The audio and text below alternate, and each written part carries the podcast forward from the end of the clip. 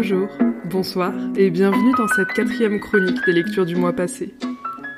Aujourd'hui, comme prévu un jeudi par mois, je vais vous parler rapidement de quelques lectures qui m'ont marqué pendant le mois de janvier 2023.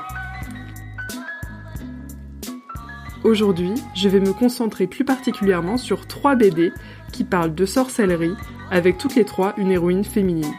Certaines sont adaptées pour les enfants et la dernière est réservée pour les adultes.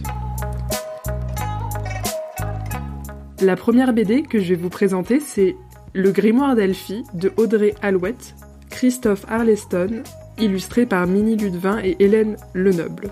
J'espère que je n'ai pas écorché euh, les prénoms et les noms euh, de chacun des auteurs et des autrices.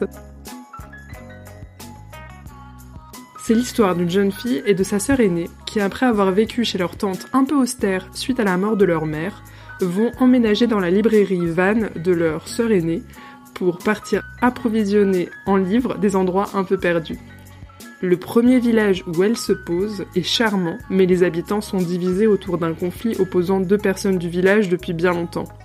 Il faut choisir son camp. Pendant ce temps, Elfie écrit dans son carnet des histoires et la magie opère. Elle se rend compte qu'elle a hérité des pouvoirs de sa mère. Ce premier tome est très sympathique. On rentre vite dans l'histoire.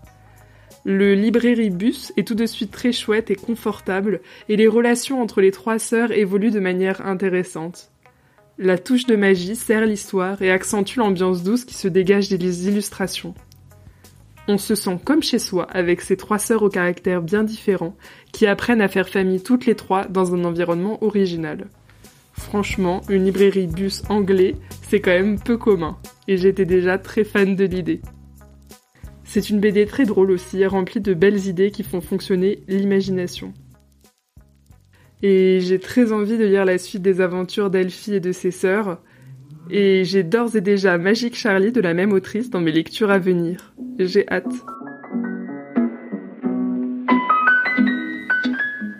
La deuxième BD que j'ai adorée, c'est Les Contrées salées de Hop Larson et illustrée par Rebecca Mock. J'ai utilisé une partie du résumé de l'éditeur pour résumer ce roman graphique tout simplement parce qu'il arrivait à résumer très simplement la situation. Voilà donc l'histoire. Lorsqu'Elbert, le frère aîné de Von Sale, revient à la ferme familiale dans l'Oklahoma après avoir servi sur les lignes de front de la Première Guerre mondiale, les choses ne se passent pas comme Von Sale l'espérait.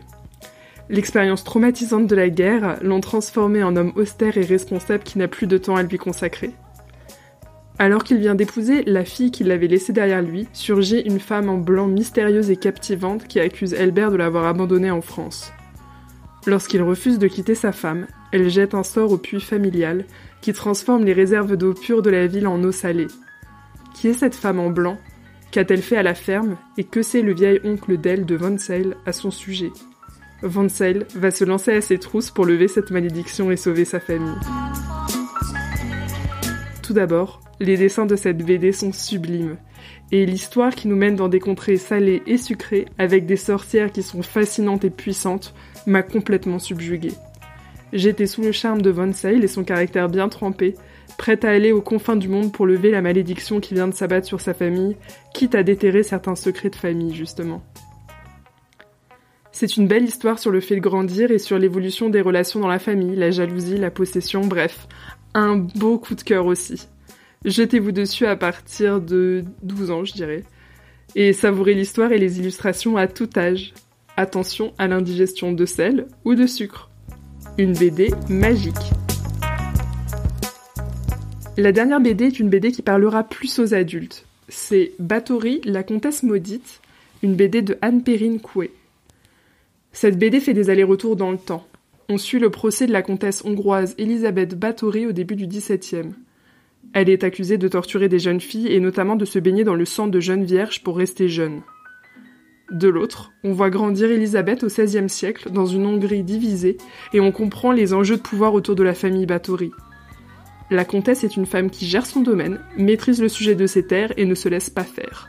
Et c'est un pion bien embêtant au niveau politique, un peu trop indépendante pour son époque. J'ai beaucoup aimé cette BD aussi. Je connaissais déjà le mythe de la comtesse Bathory et l'ami qui m'a prêté cette BD m'a même dit qu'un groupe de métal avait son nom. Merci Aude pour cette recommandation de qualité d'ailleurs. Bien sûr, comme beaucoup de femmes au XVIe siècle, avoir du pouvoir ou être indépendante, voire pire, les deux, c'était être accusée de sorcellerie ou d'être démoniaque. Et on comprend vite que le procès qui est fait à Elisabeth Bathory n'est pas très clair dans ses chefs d'accusation. La comtesse serait un des premiers cas de vampire ou de serial killeuse selon les versions.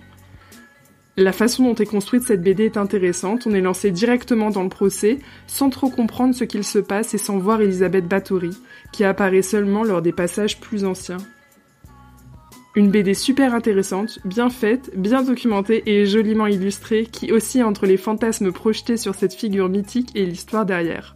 Je vous la recommande, mais attention, c'est une BD assez dense, pleine d'informations, qui parle par moments d'actes de torture, elle est plutôt destinée aux adultes pour le coup. J'ai lu d'autres jolies choses en janvier, mais pour une fois, je trouvais qu'une sélection thématique pouvait être intéressante. Et vous, des histoires de sorcières, de magie ou de vampires vous ont bercé en ce début d'année?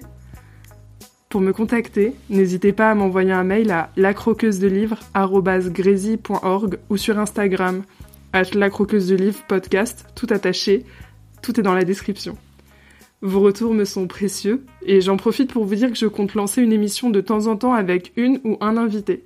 Si vous avez envie de partager une lecture que vous avez croquée et aimée, n'hésitez pas à m'écrire. Je vous retrouve lundi comme d'habitude pour partager une nouvelle chronique. À très vite et merci pour votre écoute.